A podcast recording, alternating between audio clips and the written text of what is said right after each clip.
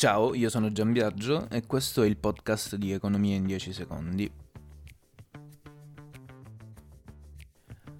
Il mondo delle criptovalute è in rapidissima ascesa. Insomma, sembra che la moneta del futuro abbia finalmente fatto il proprio debutto in società. E sono sicuro che là fuori ci sono tanti come me che rimpiangono qualche anno fa di non essersi accaparrati anche solo un pezzettino di questa torta che oggi sembra più redditizia che mai.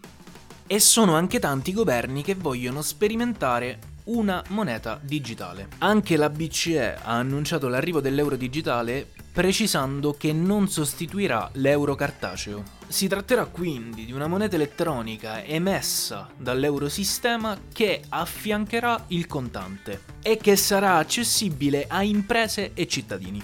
Come nei confronti di qualsiasi novità, i dilemmi non tardano mai ad arrivare. Sia chiaro, dilemmi leciti e riflessioni che non devono passare in cavalleria. Ad esempio, molti si chiedono per quanto tempo l'euro digitale convivrà insieme al contante e quando questa novità sostituirà quello che sarà diventato ormai l'obsoleto contante, tutto ciò cosa comporterà? In molti battono anche sul fatto che un euro digitale dovrà essere scambiato solo e soltanto con un euro fisico, un euro contante.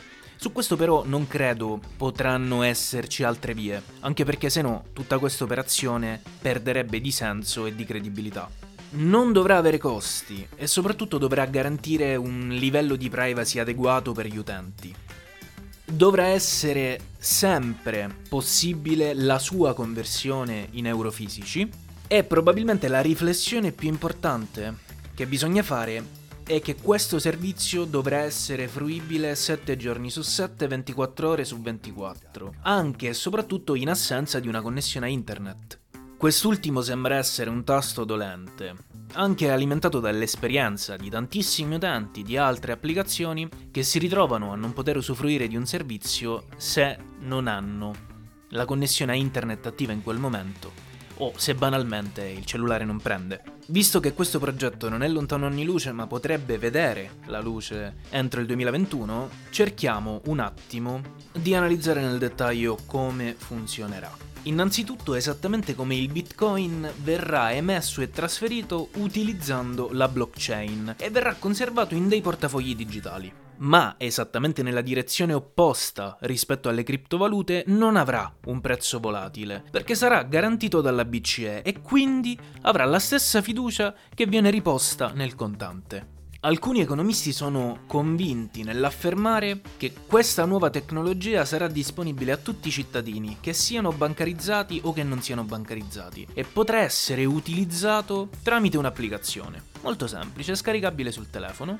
o anche attraverso, appunto, come dicevamo prima, dei portafogli elettronici, quelli della propria carta dei servizi. In più l'arrivo di questa nuova tecnologia consentirà per la prima volta ai cittadini di poter depositare il proprio denaro direttamente presso la BCE. Tutto questo ovviamente non farebbe che alimentare e rafforzare la politica monetaria dell'Unione. E in un mondo sempre più veloce e sempre più smart, ci sarebbe la possibilità di oltrepassare quel tanto criticato canale bancario e da parte della BCE di poter iniettare liquidità direttamente nelle tasche dei cittadini dell'Unione. Anche Christine Lagarde, presidente della BCE, ha detto che l'euro appartiene ai cittadini europei e noi ne siamo i custodi. Dovremmo quindi essere preparati all'emissione di un euro digitale qualora ce ne fosse bisogno. Mentre Fabio Panetta, membro del consiglio direttivo della BCE, ha detto che l'euro digitale diverrà realtà entro i prossimi 5 anni. Insomma, tutto questo fa presagire che la politica europea si stia muovendo nella direzione di accentrare il potere economico. E se da un punto di vista culturale gli Stati Uniti d'Europa sono un sogno lontano anni luce, da un punto di vista economico, questa mossa rappresenterà certamente una svolta necessaria, a maggior ragione se si guarda a un panorama politico-economico mondiale che soprattutto nell'ultimo periodo ci ha insegnato che la velocità di azione è tutto. E forse è arrivato il momento di rendersi conto che l'Europa ha bisogno di unità, coesione e degli strumenti adeguati per continuare ad essere competitiva a livello internazionale.